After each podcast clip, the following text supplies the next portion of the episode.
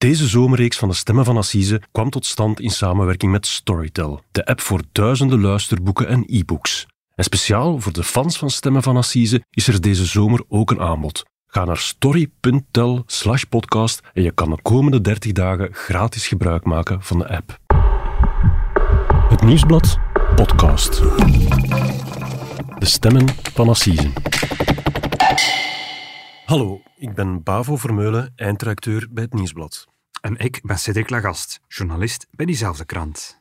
En deze zomer keren we samen terug naar enkele intrigerende moordzaken uit de Belgische vaderlandse geschiedenis. En vandaag hebben we het over het proces van dokter Mitraillet. Een man die jarenlang de schrik was van Wals-Brabant.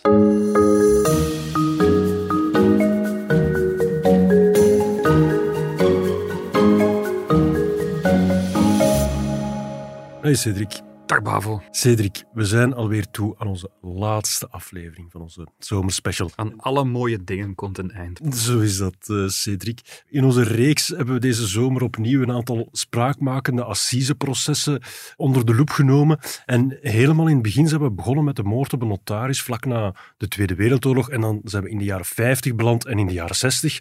En vandaag, Vandaag, wel, we maken eigenlijk een cirkelbeweging. De cirkel is bijna rond. We eindigen opnieuw aan de periode vlak na de Tweede Wereldoorlog. We Ja. komen meer bepaald aan in de streek rond Brussel en een stukje Wals-Brabant.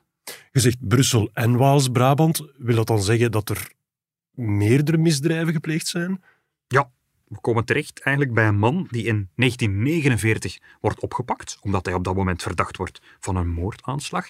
Maar ook een man over wie op dat moment al jaren heel veel geruchten de ronde doen. Iemand van wie gezegd wordt dat hij heel veel moorden op zijn geweten heeft. Het komt uiteindelijk tot een monsterproces dat maanden duurt en waarop dat politici, magistraten, militairen allemaal moeten komen getuigen. En de centrale vraag is, is deze man echt zo slecht als hier beweerd wordt? Cedric, je hebt al aangegeven dat dit een zeer belangrijk proces is geweest. Ik hoor al echo's van een doofpot. Er is sprake van meerdere moorden. Begin eens in het begin. Wel nee, ik ga beginnen bij het einde, Bavo. Oké. Want alles eindigt als de Rijkswacht op een avond op 18 februari 1949, om precies te zijn, gealarmeerd wordt door een wetsdokter. Door dokter Fernand Paté. Hij is die avond uit zijn slaap gewekt. Iemand heeft hem opgebeld, heeft hem eh, wakker gebeld eigenlijk. En iemand vertelde hem dat er een ongeval gebeurd was aan het station van Lillois. Nu, hij is wetsdokter. Zijn aanwezigheid was daar vereist. Dus hij staat op, hij trekt zijn kleren aan en hij springt in zijn auto en hij rijdt naar de plek die de stem hem heeft aangewezen. Ja. Maar als hij daar komt, er is niks te zien. Er is geen ongeval gebeurd. Tja, en de wetsdokter denkt van, oei, ik ben te laat, of ze hebben, ze hebben me liggen gehad, er is helemaal niks. Het is hem niet meteen duidelijk, maar bon, hij draait zijn auto om, hij rijdt weg, hij twijfelt zelfs nog even, hij keert nog even terug. Was het niet aan de overkant van het spoor, heb ik het niet zien, maar hij vindt echt niks. Ehm, hij keert terug naar zijn huis in Nijvel. Maar als hij in zijn straat komt, ziet hij een zwarte Buick achter hem rijden. Dat Ah, ja. is een, eh, een Amerikaans model van Ja, ja. auto. Dat valt op natuurlijk, En want die, hij, hij werd gevolgd, stel hij werd een beetje achtervolgd eigenlijk. Ja, of toch, hij krijgt die indruk dat hij s'avonds laat gevolgd wordt. Er rijden niet zoveel auto's niet meer rond. En dan zo'n speciale wagen. Dat valt allemaal op. Ja. En dan valt de centim bij de dokter, want hij weet van wie dat die auto is. Ah ja. Ja, hij snapt, hier is een valstrik gespannen, ik word achtervolgd en hij beseft, ik moet snel zijn. Hij rijdt zijn auto tot vlak aan zijn huis, hij springt uit zijn auto en hij zet het op een lopen. Hij rent naar zijn huis, hij rent voor zijn leven. En als hij binnen is, ziet hij nog net dat een van die mannen is uitgestapt. En die hebben zo een halsdoek voor een gezicht gebonden, om, Ja, ja, om een gezicht te verbergen. Voilà. En hij ziet dat en hij denkt, oh oh, en hij belt de Rijkswacht. En ondertussen wordt er al twee keer aan zijn deur aangebeld Ja. door een man met een verband rond zijn hoofd deze keer. Dus iemand die doet alsof ik heb een Ja, dokter nodig. Maar hij roept naar beneden naar zijn vrouw, in godsnaam niet open doen. ja, want hij weet wie daarachter zit, wie er eigenlijk voor zijn deur staat, en hij is in paniek. Hij heeft een, een heel groot vermoeden. En als de Rijkswacht arriveert, is de auto al vertrokken.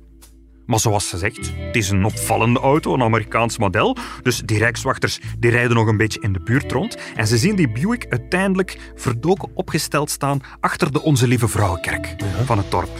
En als ze op de auto afstappen, komt de chauffeur naar buiten met een karabijn.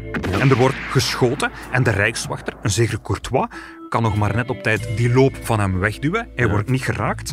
Er komen nog twee rijkswachters bij en slechts met heel veel moeite kunnen ze de schutter en zijn compaan overmeesteren. Oké, ze kunnen die twee mannen dan uit die auto plukken. En Ja. wordt het dan voor, voor de Rijkswacht duidelijk wat ze van plan waren met die dokter? Wou ze hem, hem beroven, overvallen? Maar dat is het vreemde aan de hele zaak. Ze denken dus inderdaad, dat gaat hier iemand zijn die de dokter wil beroven of die, die, die medicijnen wil stelen of zo. Ja. Ik weet het niet. Maar één van die twee is geen gangster, geen poef, maar een chirurg. Ah. Ook een dokter. Een vooraanstaande chirurg zelf. Een directeur van een ziekenhuis. Eigenlijk zelf iemand die heel bekend is in de streek. Dat is dan eigenlijk een collega Ja, van onze wetsdokter. Ja. En waarom reed hij dan in het hols van de nacht achter hem aan? En waarom was, was onze wetsdokter dan zo in paniek? Zelf zal de chirurg daar niet veel over vertellen. Hij spuit vooral veel mist en hij heeft allerlei warge verhalen over wat hij daar die nacht aan het doen was. Maar de wetsdokter zelf, die is ervan overtuigd dat die chirurg hem kwam vermoorden. Dat het de bedoeling was dat hij eigenlijk moest sterven. Dat er eigenlijk een valstrik Het telefoontje. dat er een telefoontje wa- was gepleegd om hem te lokken naar het station van Lillois en dat het eigenlijk de bedoeling was dat hij daar zou worden doodgeschoten. En op een of andere manier hebben ze hem daar gemist. De wetsdokter is te snel vertrokken. Ze hadden niet verwacht dat hij daar zo snel zou staan. En dus zijn ze hem achterna gekomen om hem voor zijn voordeur dood te schieten. Want hij kent die chirurg en hij weet dat er al heel veel geruchten over hem de ronde doen, want ze noemen hem zelf dokter Mitraillet.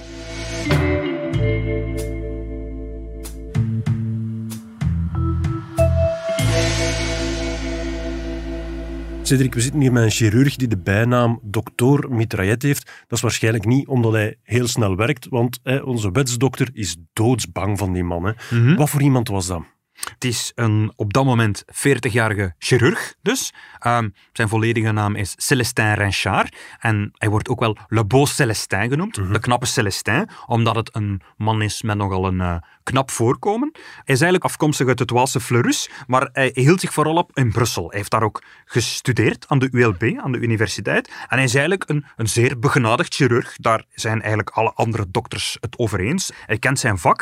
Het is ook iemand die al van voor de oorlog graag het geld liet rollen en die graag met dure auto's rondrijdt. Getuige daarvan ook eh, het Amerikaanse model waarmee dat hij mee rondrijdt. En ook tijdens zijn studies aan de ULB heeft hij ehm, veel politieke vrienden gemaakt. Hij houdt zich vooral op met mensen die bij de toenmalige Franstalige Socialistische Partij Ja. ehm, zich ophielden. En, en daardoor gaat hij uiteindelijk ook aan de slag bij de Socialistische Mutualiteiten. En in 1939, hij is dan 30 jaar, wordt hij adjunct-directeur van het stedelijk ziekenhuis van La Louvière. Dus dat is een man die een, een pijlsnelle carrière heeft gemaakt in de medische wereld. Ja. Ehm, op zijn dertigste was hij daar al adjunct-directeur. Mhm. Dat is dan toch wel een hele grote stap naar dokter Mitraillet, die in het midden van de nacht probeert om een wetsdokter te vermoorden. Wat is daar gebeurd in tussentijd? Er is een Brusselse onderzoeksrechter, onderzoeksrechter Nijsses, die een onderzoek opent naar die moordpoging op, op de wetsdokter. En hij vraagt zich dat ook af. Hij stelt zich ook die vraag van, een chirurg die hier een, een moord probeert te plegen, dat is toch wel ja, een unieke situatie. En eh, in zijn onderzoek ontdekt hij eigenlijk dat het eigenlijk in Wals-Brabant gonst van de geruchten. Over wat hij allemaal in het verleden al zou hebben mispeuterd. En dit schrijven ze daar in de Gazet van Antwerpen in der tijd over. De tongen komen los in eigen brakel. Het wordt duidelijk dat die fameuze dokter een gevaarlijk individu zou zijn dat maar best een tijd achter de tralies blijft om er betere inzichten te krijgen. Er wordt nu ineens van alles verteld. Te veel allicht om allemaal waar te zijn. Alle moorden die hier tijdens de laatste jaren gepleegd zijn en onopgelost bleken, worden nu in zijn schoenen geschoven. Te veel om waar te zijn, ik zei het reeds. Maar een ander gezegde meent dat er geen rook is zonder vuur. Dus uit dit artikel blijkt dat ze allemaal proberen om cold cases uit de streek aan hem toe te schrijven. Ja, dat is iets wat dan nog gebeurt. Hè. Als bijvoorbeeld Ronald Jansen, ik zeg maar, opgepakt wordt of een andere spraakmakende moordenaar, dan, dan wordt er ook gekeken, wat zou hij nog allemaal kunnen gedaan hebben. Voilà. Dat gebeurt hier ook. En opvallend, dat zijn allemaal misdaden die gepleegd werden tijdens de Tweede Wereldoorlog Ja. of vlak erna. Een periode waarvan we weten, Bavo, uit onze allereerste aflevering, Ja, dat moorden toen niet noodzakelijk tot op de bodem werden uitgezocht. ja. dat hebben we gezien bij het onderzoek naar de moord op uh, notaris Ferron. Ja, inderdaad. Dan is dat pas acht jaar later zijn ze in die zaak gedoken en bleek dat geen oorlogsmisdaad te zijn, maar echt gewoon een executie. Voilà, maar nu, we zijn 1949 en onze onderzoeksrechter Nijsses die besluit, ik ga hier wel de onderste steen naar boven halen. En hij ontdekt dus dat er heel veel bizarre zaken gebeurd zijn tijdens de oorlog. En dan vooral in de periode dat dokter Celestin de adjunct-directeur was van het ziekenhuis. Wat is er allemaal in dat ziekenhuis gebeurd dan? Er is alvast één bizarre, zeer brutale moord die altijd onopgehelderd is gebleven. In het ziekenhuis? Nee, maar het heeft wel te maken met het ziekenhuis. Dat was uitgerekend op een van de grootste critici van Celestin als zijnde de directeur van het ziekenhuis. Ja, en die criticus, wie was dat dan? Wel, dat was een journalist, een zekere Camille de Berge, een journalist van het blad Les Nouvelles, wat zoveel betekent als het nieuws eigenlijk. En dat was een journalist die alle nieuws en de streken rond La Louvière in de gaten hield. Dat is waar het ziekenhuis gevestigd was. Voilà, dat, ziekenhuis, dat is het ziekenhuis van La Louvière. Nu, aanvankelijk zouden die journalist en de dokter zelf goede vrienden geweest zijn. Die kwamen goed overeen. Maar dat veranderde een beetje naarmate dat die journalist commentaar kreeg op de manier waarop dat dokter Celestin het ziekenhuis in La Louvière leidde. Want uh, hij zag allemaal dingen die niet goed liepen in dat ziekenhuis. Hij schreef dat dan neer in zijn krant. En bon, het zorgde ervoor dat de twee eigenlijk zelfs gezworen vijanden werden. Wat was de kritiek dan dat die journalist had op hem? Ja, dat hij zijn werk niet goed deed. Dat het ziekenhuis niet goed draaide eigenlijk. En eigenlijk, die rivaliteit die komt tot een hoogtepunt bij het uitbreken van de Tweede Wereldoorlog. In mei 1940, als de Duitsers op dat moment België binnenvallen, was de bewuste dokter meteen het land uitgevlucht. Hij had alles achtergelaten. Hij had het ziekenhuis en zijn patiënten in de steek gelaten. Dat vond tenminste journalist De Berge. En alles was in het ziekenhuis in de soep gedraaid. En er waren zelfs tientallen mensen gestorven. En dat was allemaal de schuld van dokter Celestin. Dat zijn zeer ernstige aantijgingen. Maar als dat in de krant verschijnt, kan ik me inbeelden dat die chirurg er niet blij mee was. Ja, wat gaat verder dan dat, Bavo. Want uh, twee maanden later, in juli 1940, keert dokter Celestin schoorvoetend terug naar België. Want hij ziet, België is veroverd, België wordt bezet, maar eigenlijk zou ik mijn werk best wel nog kunnen doen. Hij keert terug naar La Louvière, maar die Camille van den Bergen, die is dan geen journalist niet meer. Hij is dan eigenlijk de interim-burgemeester van La Louvière geworden. Want hij was ook een beetje lokaal politicus. Hij zat in de gemeenteraad voor de Liberale Partij. En de burgemeester van La Louvière, die is ook gevlucht. En hij wordt eigenlijk verkozen tot de nieuwe interim-burgemeester. En de dag dat Celestijn terug opduikt en zijn plaats terug wil innemen aan het hoofd van het ziekenhuis, dan verzet hij zich daartegen als burgemeester. Want hij zegt, nee, nee, je hebt uw mensen hier in de steek gelaten, nu moet ook niet meer terugkeren op dat moment is de rivaliteit of de ruzie tussen die twee echt aan het escaleren. Ja, er volgt een vlammende ruzie op het stadhuis van La Louvière en daar is een agent toevallig getuige van. En op basis van, van wat hij later verteld heeft, kunnen we dat gesprek een beetje als volgt reconstrueren. Nee, dokter. Als burgemeester geef ik u geen toegang tot de kliniek van La Louvière. Wat blieft? Ik zal er alles aan doen om u te kraken. Als het vandaag niet is, dan is het morgen. Och, snotneus. Dit is wat die agent hoort in, in, de, in de gangen van het stadhuis. En daar zit mhm. eigenlijk al een bedreiging in van die chirurg. Ja, maar toch, toch wordt dokter Celestin in, in 1945 opnieuw de baas van het ziekenhuis in La Louvière. Een beetje tegen alle verwachtingen in. En onze onderzoeksrechter Nijsses, die verbaast zich daar ook over. En hij vraagt zich af, hoe komt het dat de dokter toch opnieuw uh, ziekenhuisdirecteur uh, kunnen, kunnen worden is? En hij ontdekt dat de Duitse bezetters de kritische burgemeester De Berger, eigenlijk in augustus 1940 hebben opgepakt en opgesloten in de gevangenis van Bergen. En daar zit onze chirurg ook voor iets tussen dan. Wel, je zou denken dat is een meevaller voor dokter Celestin, maar inderdaad, het gerucht doet de ronde dat die dokter daar voor iets tussen zou zitten. En hij ontdekt eigenlijk dat de Duitsers door dokter Celestin waren ingericht. Onze dokter was naar de Duitsers gestapt en hij had dan een aantal krantenartikels getoond die de De Berge in zijn tijd als journalist nog had geschreven en waarin hij zeer kritisch was geweest voor de nazi's. En, en met die artikels in de hand stappen de nazi's ook op de bergen af en hij wordt eigenlijk opgepakt en in de gevangenis opgesloten. Ja, dus de chirurg heeft gewoon gezien van hier mijn concurrent of de man die tussen mij en mijn ziekenhuis staat, ik verlink die gewoon bij de bezetter. Ja, dat is eigenlijk exact wat er gebeurd is. En er staat op dat moment een andere dokter aan het hoofd van het ziekenhuis van La Louvière en aan hem laat hij discreet weten, als je geen plaats ruimt, dan laat ik je ook arresteren. Net zoals Camille de Berge. En die dokter, die kiest eieren voor zijn geld. Die zegt, oh, Oké, hier ga ik me niet mee inlaten. Hier wordt duidelijk dat de chirurg geen doetje is, maar dat maakt hem nog geen moordenaar. Nee, want de kansen keren in de oorlog. De Duitsers die moeten vertrekken, België wordt bevrijd en de aardsvijand, de bergen, die komt terug vrij. Ja, en als die burgemeester op vrije voeten is, onderneemt hij dan ook een actie of wat gebeurt er dan? Wel, onze chirurg weet natuurlijk, die man is vrij. Die zal aan iedereen vertellen dat ik met de Duitsers heb gehuld. Dat ik eigenlijk een collaborateur ben. En dan, op een dinsdagavond, in oktober 1944, om 20 na 9 s'avonds, wordt er plots aangebeld bij de Bergen, die ondertussen een vrij man is. De man zit thuis in La Louvière met zijn vrouw en zijn moeder. Hij gaat naar de voordeur. Hè? Dat is niet ongebruikelijk dat er s'avonds iemand aanbelt. Hij doet de deur open en er volgt meteen een salvo met een machinegeweer. Hij wordt tientallen keren geraakt en hij sterft daar op de dorpel van zijn huis. Dat is geen half werk, lijkt mij. En Nee. is er dan onmiddellijk een spoor naar de chirurg? Wel, in La Louvière wordt onmiddellijk gefluisterd dat moet de dokter gedaan Ja, hebben. omdat Hè? iedereen weet, er is die oude vete. Iedereen kent die rivaliteit tussen de twee, dus iedereen denkt aan de chirurg. Maar de chirurg heeft een alibi. Op het moment van de moord was zij een patiënt aan het opereren. Ik kan de moord niet gepleegd hebben.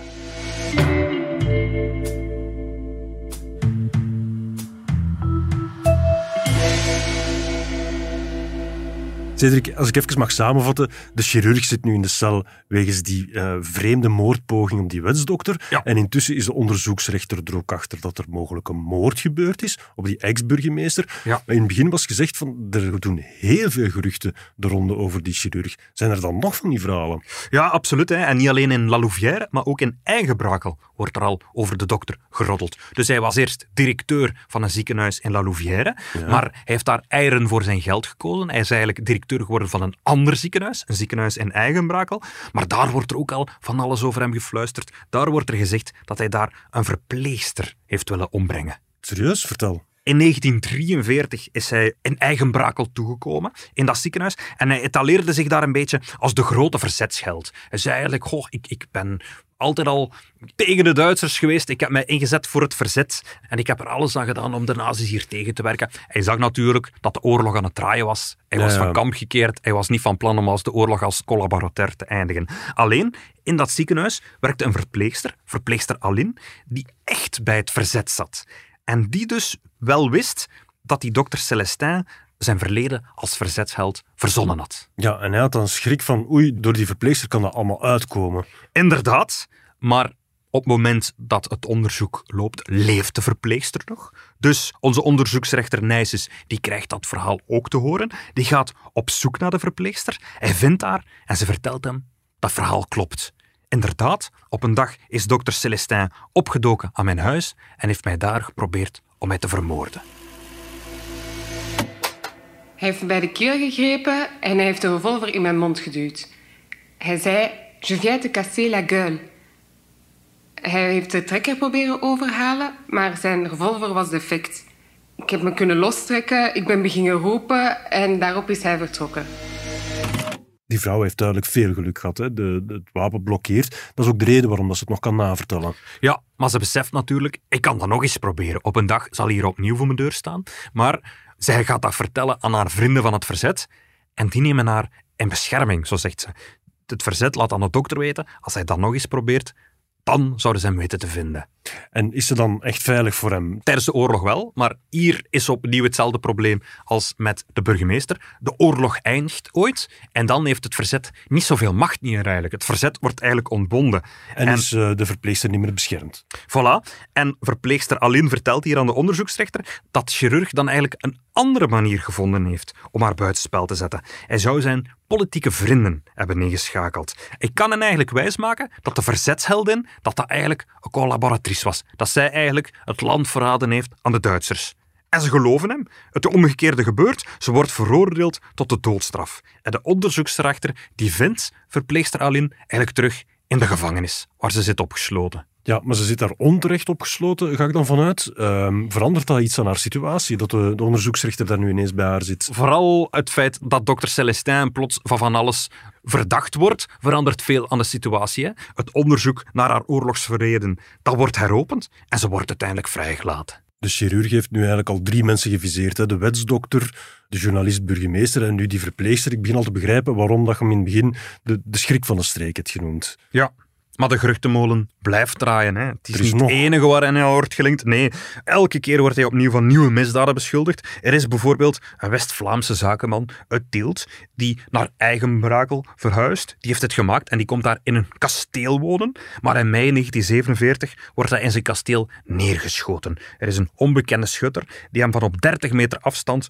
een kogel door het hoofd schiet, door het open raam. Ja, en dat is dus weer iets dat wordt toegeschreven aan die chirurg. Dus die moet Opnieuw wordt dat aan dokter Mitraillet toegeschreven. En het eindigt niet. Hè. Er is de moord op een graanhandelaar. Ook dat wordt gefluisterd dat dat door zijn toedoen is. Er worden met granaten aanslagen gepleegd op het huis van nog een andere industrieel, op een apotheker. Er wordt zelfs een moordaanslag gepleegd op een generaal en een baron. Dat laatste is echt wel een high-profile case. Ja, en om dat wat te kaderen, er was een generaal, generaal Leij, die op bezoek was bij zijn goede vriend Baron Snois op zijn kasteel.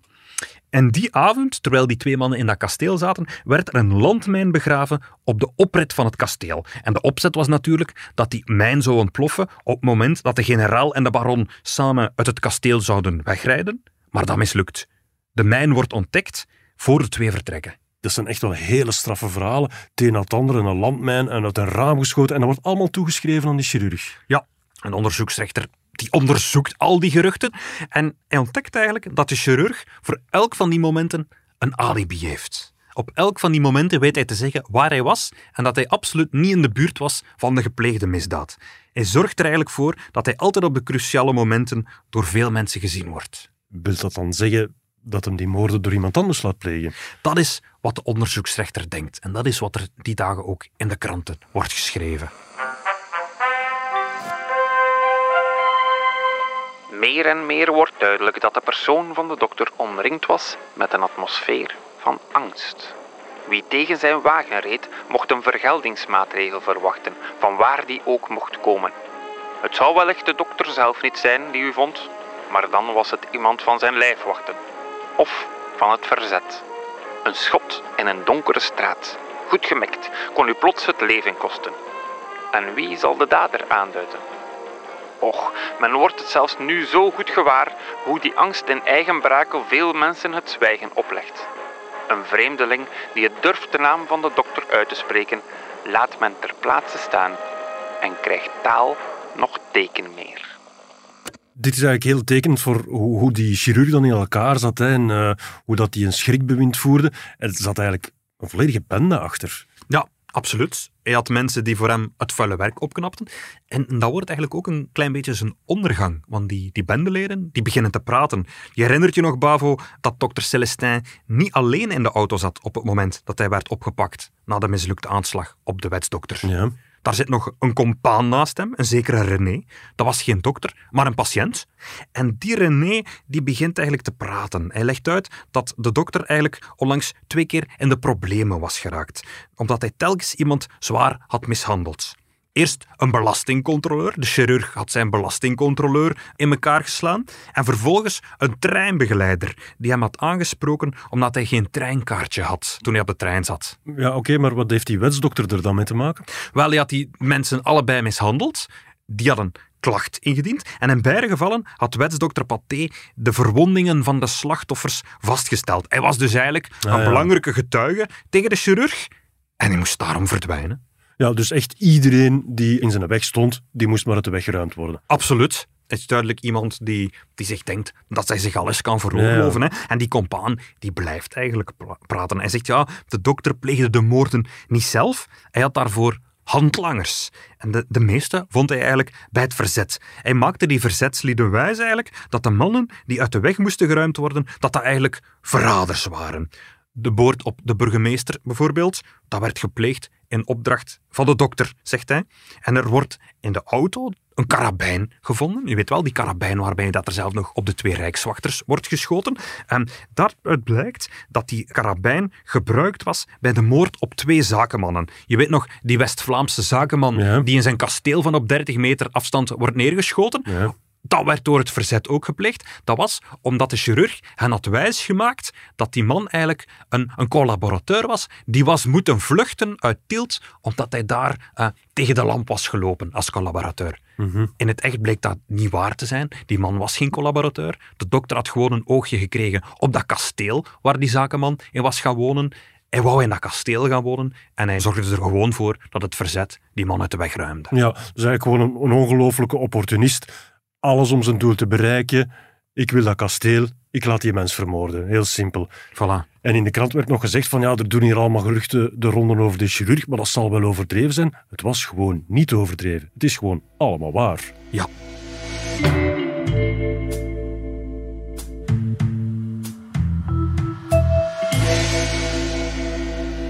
Cedric, dit verhaal heeft alles om echt een megaproces te worden. Hè. Een enorm veel beschuldigingen, een vooraanstaande dader, een chirurg en dan ook uh, high-profile slachtoffers. Dat moet wat geweest zijn. Absoluut. Het wordt een assiseproces en dat start op 19 november 1951 en het zal maar liefst 75 dagen duren. Neem ons dan eens mee in de zaal, Cedric. Hè. Die dag 1, die chirurg komt binnen. Wat voor een indruk maakt die man? Wel, we zijn in het Justitiepaleis in Brussel, in de assisenzaal. En die zit afgeladen vol. Journalisten, publiek, iedereen wil dat proces bijwonen natuurlijk. En alle aandacht gaat natuurlijk naar de chirurg Ja. als hij de zaal binnenkomt. Hè. Hij komt binnen met zijn hoofd hoogmoedig omhoog. Het is niet een geslagen man, een gebroken man. Nee, hij komt strijdvaardig zaal binnen. Hij is gekleed in een donker pak, een hagelwit hemd. Hij heeft zelfs een klein wit zakdoekje in zijn pochet Ja, zo zitten. ja. Eh, keurige man en hij straalt waardigheid uit, zeggen de kranten. Hij heeft iets van een Italiaanse dictator, vindt de ene journalist. Een Don Juan aan het einde van zijn carrière, een directeur van een Frans ministerie, schrijft weer een andere kant. En ik heb uiteraard ook een foto van hem gevonden. Als hij de zaal wordt binnengewacht, omringd door rijkswachters. Je ziet ook zijn wit pochetje natuurlijk. Ja, wel, die ziet er echt voor de eerste keer in deze reeks totaal anders uit dan dat ik verwacht had. Oké. Ehm, ik denk dat ik vooral omschrijvingen die de kranten hebben gekozen, dat ik meest neig naar de eh, Italiaanse dictator. Het is echt een iets oudere man en met zijn haar eruit gekamd, eh, gel en, eh, zoals je zei, strak in het pak. Maar hij ziet er strijdvaardig uit. Ja, ja het is, speelt als een kleine glimlach om zijn lippen. Hij kijkt recht in de lens van de fotograaf. Ja, En- zo stoutmoedig echt. Absoluut. Ja. Ja. Maar hij staat daar niet alleen, Bavo. Tijdens het onderzoek zijn er in totaal 14 mensen opgepakt die er allemaal van verdacht worden dat ze de chirurg geholpen hebben. Ja, dus allemaal uitvoerders van zijn, zijn plannetjes. Niet alleen uitvoerders. Er is zelfs tijdens het onderzoek ook een, een magistraat opgepakt. Iemand van het parket zelf, die ervan verdacht wordt dat hij bepaalde onderzoeken tegen onze chirurg in de doofpot heeft Ah gestoken. ja, dus hij werd echt afgeschermd op een hoog niveau. Dat is wat er verdacht wordt. We zullen Ja. het nooit weten, Bavo, want die magistraat die is uit het leven gestapt. Hij had misschien ooit moeten terechtstaan op het proces, maar hij is uit het leven gestapt. Ja, Wie staat er wel terecht? Er staan acht mensen samen met hen terecht. Er zijn een aantal trawanten die de moorden hebben uitgevoerd, Ja. een aantal verzetslieden, ook een taxichauffeur, een student, een metser, maar er is ook een gemeenteraadslid uit Eigenbrakel, een vrouw, Lucienne, en haar echtgenoot, Fernand. En die zouden hem binnen de gemeente Eigenbrakel, binnen de politieke wereld, zo'n klein beetje eh, de hand boven het hoofd hebben gehouden, eigenlijk. dat bewijst wel waar dat je de aflevering mee begonnen zei, van ja, dat dat ook een soort van doofpot geweest is. Hè, dat hij geholpen werd op, op hogere niveaus. Dat is op dat moment ehm, toch de overtuiging van het parket, want die mensen staan mee terecht. Ja. Zelf ontkennen ze dat natuurlijk. Hè. Nu, vooraan in de rechtszaal staan ook nog de bewijsstukken tegen de chirurg en zijn bende uitgestald. Er staan drie grote houten kisten vol met wapens.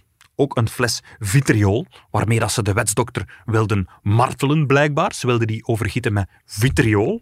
En ook een hoed die als volgt wordt omschreven. Een oude klak die ooit een hoed is geweest om er werkelijk als een bandiet uit te zien. Zo'n hoed die je lekker over uw ogen kunt trekken en die serieuze mensen een straat omstuurt als ze u daarmee zien komen. Geestig. Maar als je alles optelt waar, wat daar vooral in die zaal staat, dat is echt zo'n regelrecht maffiaproces. hè. Zoveel wapens en vergif enzovoort. Ja. Wat is de verdediging van de, van de chirurg dan? Heel kort, hij zegt dat hij onschuldig is. Hij ontkent alles. Dokter, stel je een keer recht. Wist je dat Camille de Berg een klacht tegen u had ingediend wegens zijn civisme? Meneer de voorzitter, ik ben daar heel formeel in. Ik wist dat niet. Ah, vlak voor de moord op de Bergen was er een vergadering. Wat is er daar gebeurd?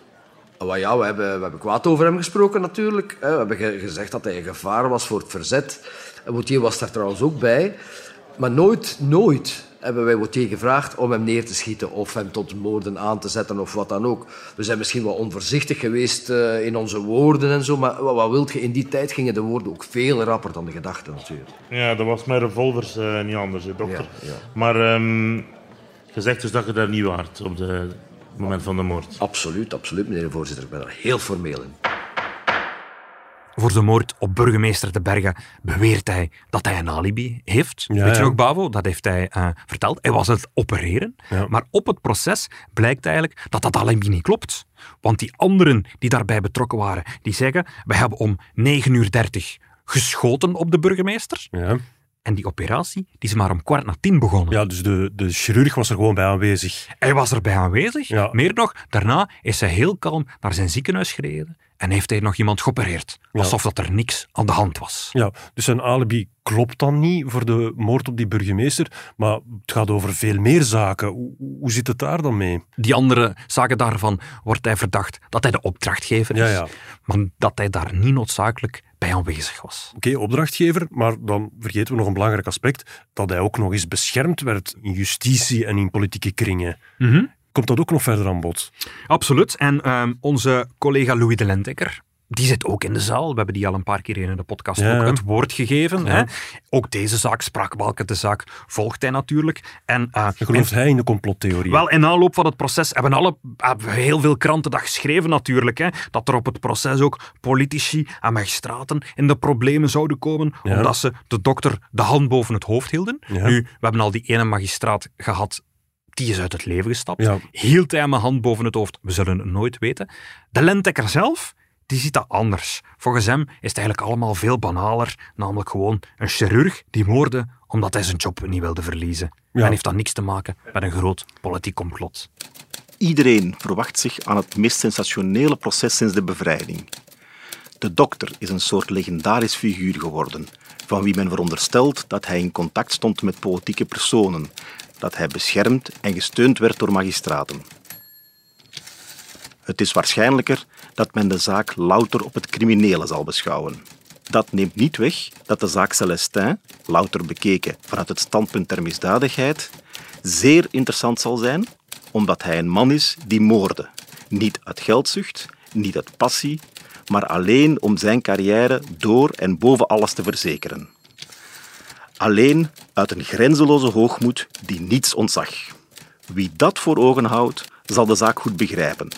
En die zal zien dat al hebben bepaalde vooraanstaande personen vergissingen begaan, ze niet van die aard zijn om hen als medeplichtigen te beschouwen. En eigenlijk, Bavo, dat grote politieke netwerk dat hem een hand boven het hoofd hield, dat komt er op dat proces eigenlijk ook niet echt uit. Nee. De enigen die met hem terechtstaan zijn een paar gemeenteraadsleden uit eigen brakel. Niet die grote kopstukken die hem die bescherming zouden hebben gegeven. En eigenlijk blijkt vooral dat het eigenlijk zich allemaal een beetje afspeelt in de naoorlogse periode. Waarbij dat de controle op misdaden misschien ja. niet zo scherp was. Het was zo'n beetje een grijze periode, waarbij dat zeker een chirurg zich misschien iets meer kon permitteren. Hè.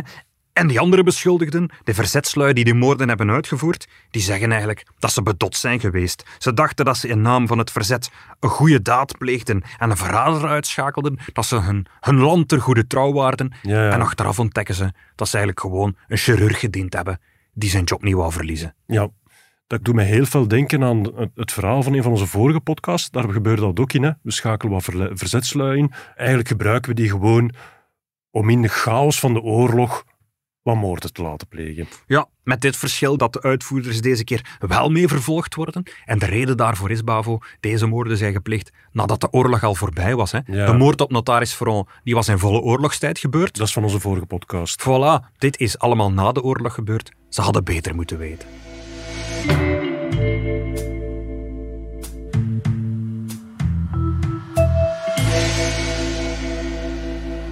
Cedric, die zeer fascinerende zaak, dat proces, dat duurt 75 dagen met honderden getuigen en een hele hoop beschuldigden.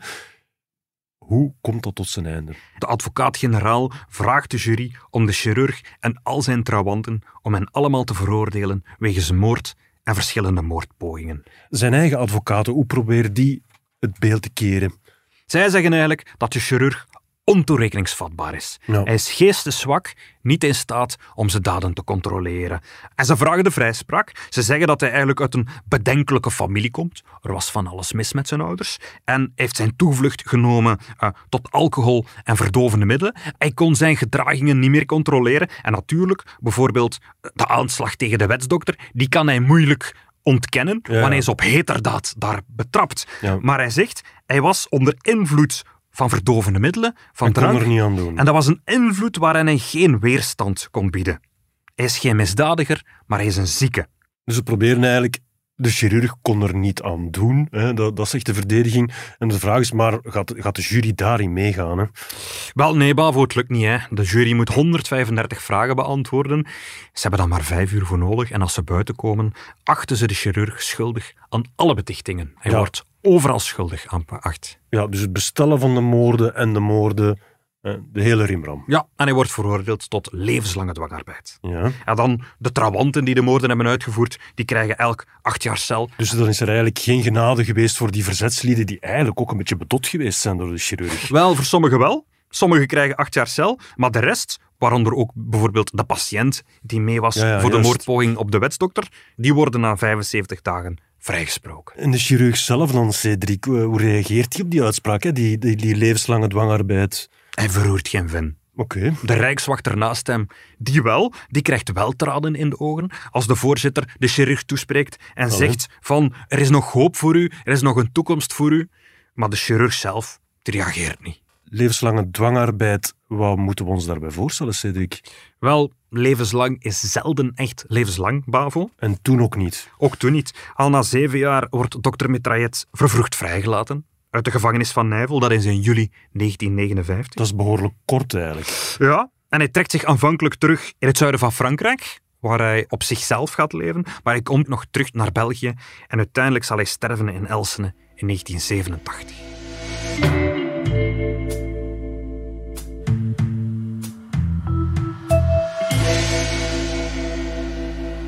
Cedric, helaas zitten we daarmee aan de laatste aflevering van onze zomerspecial van Stemmen van Assise. Hè? Het zit erop. Onze reis is ten einde. Absoluut. Maar stel dat er nu mensen zijn, Bavo, voor wie dat de reis nog niet ten einde is, voor Ja. wie de vakantie nog niet voorbij is, en die willen graag verder luisteren, die kunnen in de playlist van Stemmen van Assisen misschien nog heel even naar beneden Er is nog scrollen. veel meer. Voilà, bijvoorbeeld de vorige vijf afleveringen die we vorige zomer hebben Ah, ja. gemaakt over de archieven van Assisen. Hè. Over de moord op barones Curie, Ja. over de zoektocht naar de vrouw met de witte boa, of over het proces van Sussen met de bolhoed. Wie die nog niet beluisterd heeft, zoek ze op en luister gerust verder. Ja, en niet te vergeten, op de site en in de app en in de krant hebben we ook nog heel veel te bieden. Hè? Jawel, in de laatste week van augustus en daarna ook op onze site eh, bespreken we elke dag een, eh, een spraakmakend assiseproces uit de vaderlandse geschiedenis. De moord op notaris Ferron komt daarbij ook aan bod, maar er passeren nog moordonderzoeken die we hier niet besproken hebben in de podcast. Ja, en voor wie er dan nog niet genoeg aan heeft, we hebben ook twee specials in de loop van het jaar gelanceerd. Misschien is het nu het ideale moment om die ook eens te beluisteren. Ehm, jij hebt de stem van de moordenaar gemaakt, een Ja. vijfdelige reeks die zich afspeelt in de Vlaamse Ardennen. Ja. En dan hebben we nog een zeer goede reeks ook over de dood van Sandadia, eh, waarbij Pieter Huibrechts met alle betrokkenen heeft gepraat. Ja. En tegen dan zullen we waarschijnlijk al september zijn en dan zijn jullie terug hè, met het vertrouwde team. Absoluut. Vanaf september zijn we weer elke vrijdag daar met een nieuwe aflevering van De Stemmen van Assise. Tot in september, Pavo. Met plezier, tot dan. Dit was De Stemmen van Assisen, een podcast van het Nieuwsblad. De stemmen waren deze week van Bavo Vermeulen en van mezelf, Cedric Lagast. De montage gebeurde door Benjamin Hertogs van House of Media. En de productie was in goede handen bij Bert Heijvaart en Joni Keimolen.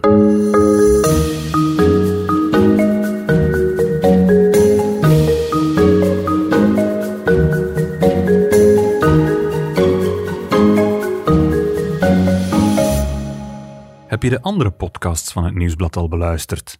Seks verandert alles, Het punt van Van Impe, Vrolijke Vrekken, Shotcast en De koers is van ons.